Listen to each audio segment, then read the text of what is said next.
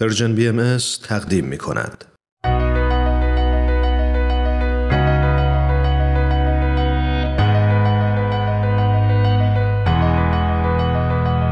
من تنین تشکر هستم.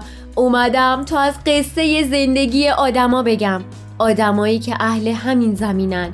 آدمایی موندگار که با قسمتهایی از زندگیشون و مسیری که رفتن می‌تونن راهو به ما بهتر نشون بدن و مسیرمون رو هموارتر کنن. به نظر من همه ما آدما برای هدفی به دنیا اومدیم و چه عالی میشه اگه برای رسیدن به هدفمون بهترین خودمون باشیم.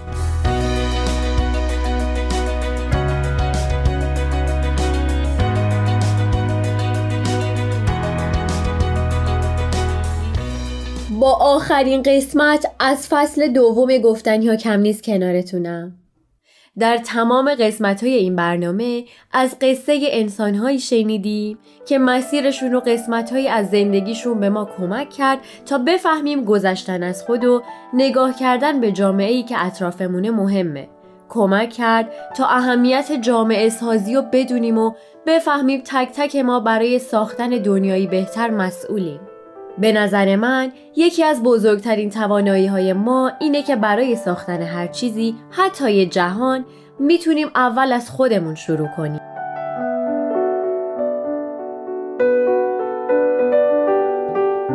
این قسمت در پی دنیایی صلحآمیز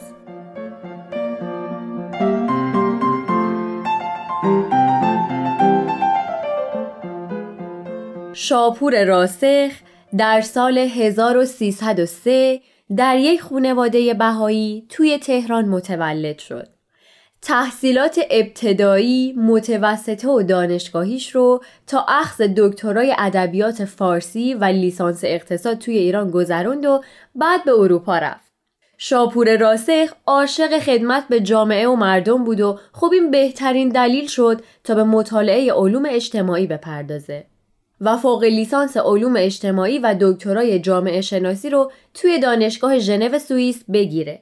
آثار و نوشته های دکتر راسخ نشون میده موضوع جهانی شدن و همکاری های بین المللی در جهت برقراری صلح دائم و عدالت جهانی دقدقه اصلیش به شمار می‌رفته. ولی خب ایران و مردمش همواره جایگاه ویژه‌ای برای ایشون داشتن. علاقه و اعتقاد به رشد و توسعه اقتصادی، اجتماعی و تربیتی ایران در همه سخنرانی ها، کنفرانس ها، کتب و مقالات منتشر شده دکتر راسخ دیده میشه.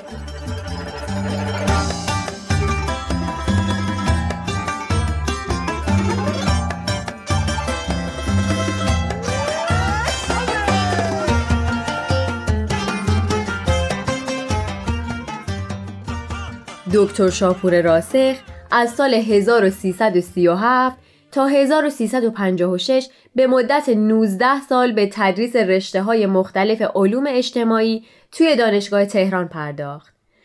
مقدمه بر جامعه شناسی ایران و تعلیم و تربیت در جهان امروز عناوین دو کتابی هستند که دکتر راسخ در این سالها نوشت. از دکتر راسخ مقالات مختلفی هم در زمینه جامعه شناسی، تعلیم و تربیت، آموزش و اقتصاد در نشریات دانشگاهی، مجله سخن و راهنمای کتاب به یادگار مونده.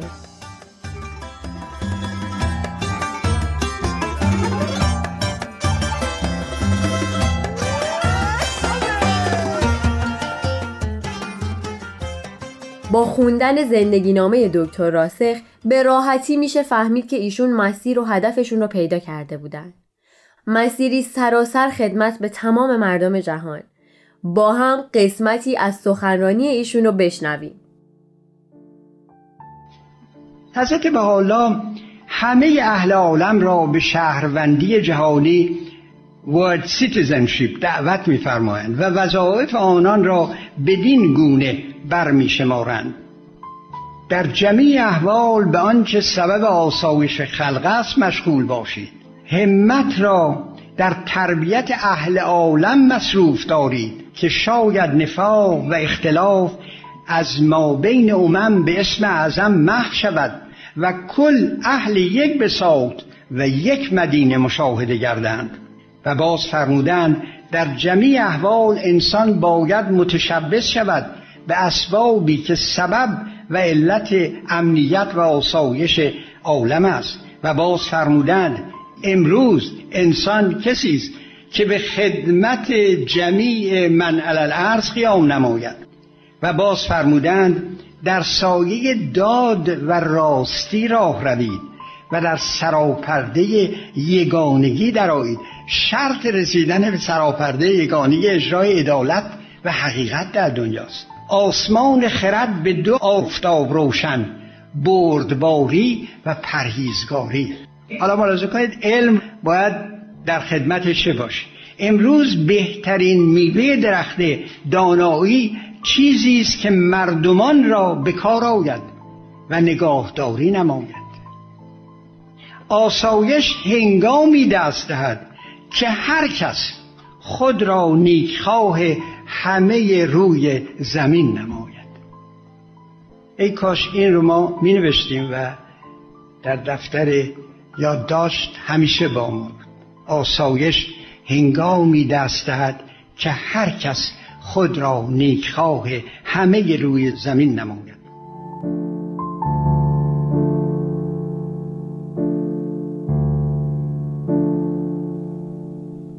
دکتر راسخ علاوه بر تدریس در دانشگاه و نوشتن مقاله و کتاب در بخش های مدیریتی هم مشغول به کار بودند. مثلا نزدیک به یک دهه در سمت معاونت سازمان برنامه و بودجه کشور خدمت کرد و ریاست مرکز آمار ایران و طی سالهای 1348 تا 1351 به عهده داشت. ایشون همینطور نماینده ایران تو بسیاری از کنفرانس های بین المللی بودند.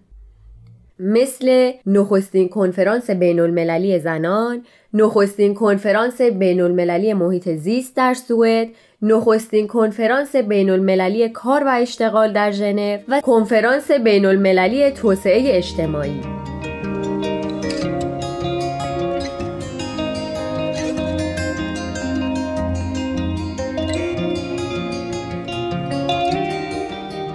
دکتر شاپور راسخ طی سالهای 1350 تا 1385 به عنوان مشاور یونسکو در امور تربیتی خدمت و سه کتابش رو هم یونسکو منتشر کرد. ایشون تجربه عضویت محفل روحانی ملی بهایان ایران و سوئیس رو هم داشتن. همونطور که در برنامه های قبلم گفتیم محفل ملی شوراییه که به امور بهایان یک کشور رسیدگی می‌کنه.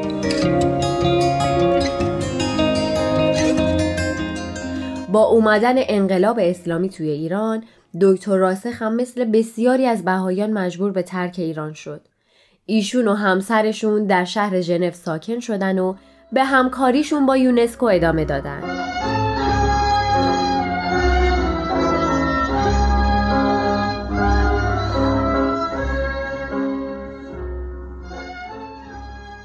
دکتر راسخ همچنین یکی از بنیانگذاران مجمع دوستداران فرهنگ و ادب فارسی در اروپا بود که هر سال در زمان مشخص اجتماعاتی رو با حضور ایرانیان علاقمند به فرهنگ و هنر ایران برگزار می‌کنه. علاقه به شعر و ادبیات فارسی و عشق روحانی که دکتر راسخ داشت باعث شد تا ایشون شعر هم بنویسه. با هم یکی از اشعار ایشون رو با صدای سنبل طائفی میشنویم. سرنوشت خود را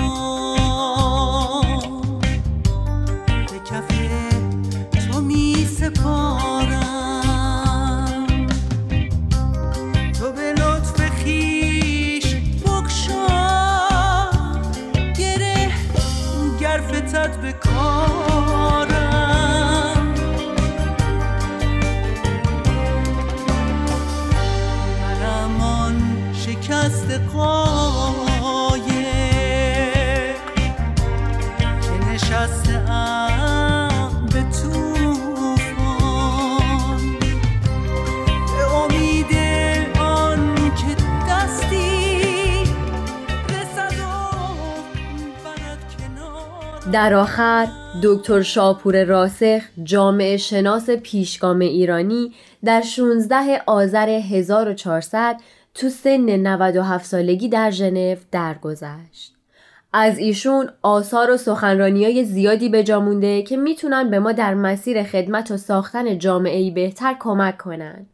آثاری مثل دنیا نیازمند یک تمدن جهانی است، امیدها و نویدها، سرود رهگذر، اشعار شاپور راسخ، عبدالبها عباس، منادی صلح در جهان باختر و شعاع جهان افروز. با هم قسمتی از صحبتهای دکتر راسخ رو میشنویم. مطلبی که به نظر بنده برای خوانندگان فارسی، فارسی زبان و ایرانی مفیده سوابق اندیشه جهانی در ادب فارسی و فرهنگ ایران است قطعا ایرانیان می‌دونن که یکی از اولین حکومات تقریبا نیمه جهانی که در عالم به وجود آمد حکومت هخامنشی و امپراتوری کوروش بود. و این جهانی شدن همراه بود با تسامح تساهل اغماز نسبت به دیگراندیشان اغماز نسبت به کسانی که ادیان دیگری داشتند و شاید که از اولین اعلامی های حقوق بشر همان است که از کورش باقی مانده است و بعد کارهایی که داریوش کرد اعلامیه که او داد و در حقیقت می توانیم بگوییم که نقش خیلی مهمی در اندیشه جهانی شدن و پذیرش فرهنگ ها و اقوام بیگانه به وسیله ایرانیان در زمان هخامنشی آغاز شده است. این اندیشه بعدا در عرفان ایرانی ادامه پیدا می‌کنه. یعنی در نزد حافظ در نزد سعدی در نزد مولوی در نزد عرفای بزرگ این اندیشه زنده است و در حقیقت نگاه اونها غالبا یه نگاه جهانی و همه فراگیر و انسانی است.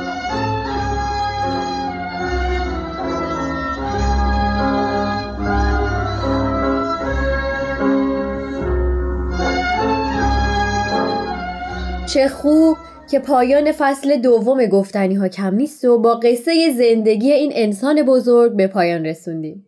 سعی کردیم تو این برنامه در کنار شما یاد بگیریم که هر کدوم از ما می‌تونیم مسیرهایی رو انتخاب کنیم و بسازیم که به جامعهمون و آدمای دیگه کمک کنه. یاد گرفتیم که چقدر آگاه شدن و آگاهی بخشیدن مهمه و فهمیدین فردایی بهتر فقط و فقط با وجود تک تک ماست که اتفاق میافته.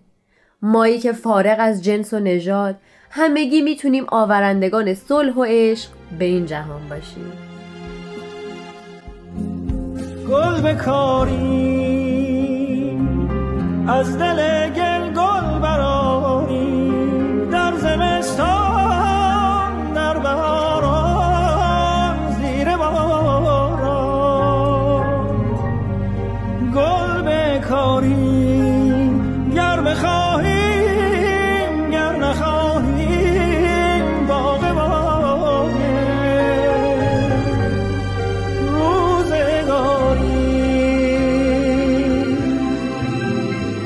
سرنشت را باید از سر نوشت. شاید این بار کمی بهتر نوشت. عاشقی را غرق در باور نوشت. قصه ها را قصه دیگر تاریخ ما پر از انسانایی که قدمای بلندی در راستای خدمت به مردم برداشتن. امیدوارم تا تونسته باشیم با معرفی این انسانها و قسمتهایی از زندگیشون به شما کمک کرده باشیم که اهدافتون رو راحتتر پیدا کنید و به بهترین خودتون برسید. ممنون که با آخرین قسمت این فصل از گفتنی ها کم نیست کنارم بودیم. شما می‌تونید این برنامه رو از تارنما، تلگرام و SoundCloud Persian BMS دنبال کنید و از همین راه هم نظرها و پیشنهاداتتون رو برای ما بفرستید. امیدوارم تا مسیر زندگی برای رسیدن به هدفتون هموار باشه. خدا نگهدارتون. تهیه شده در Persian BMS